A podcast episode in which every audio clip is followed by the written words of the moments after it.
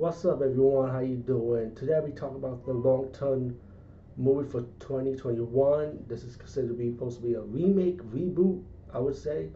I would say more of a reboot also because the way this, the way they turned this movie around to make it their own. I want to be honest. I did check the reviews for this, and it's mostly bad reviews for this one.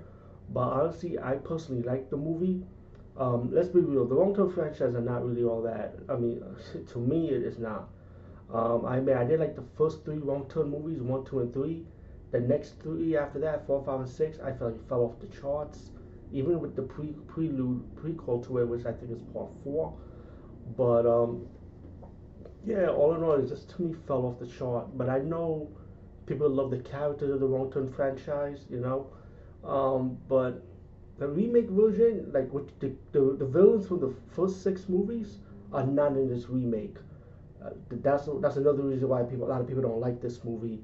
But um, like I said, this they takes a different turn. You know, the movie starts with like an aftermath. The father going to the town searching for his missing daughter, and of course, six weeks earlier, you get to the pre prequel pre I'm not a pre like yeah prequel to the to this to the movie of the flashback of how the daughter and friends went to visit the town, go to the woods, you know, and the towns one of the towns go tell them don't go off the trail, but they go off the trail anyway, to search for this Civil War um, site pretty much, and their friends end up dying, you know, from the traps in the woods. I said, I said um, a murder took place that like misunderstoodly into one of the villains being murdered.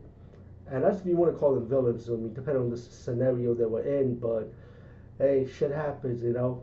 But to fast forward, they get captured by the um, by these villains, and you find out that the villains of this movie happen to be like descendants of Civil War people from the Civil War time called the Foundation, and they have different from different color, race, creed, you know, black. Even black people's in this in this t- hillbilly operation town, like you know. And the point is, is like America. It's like kind of political, like how America's chaos and stuff, and in their town is like more organized.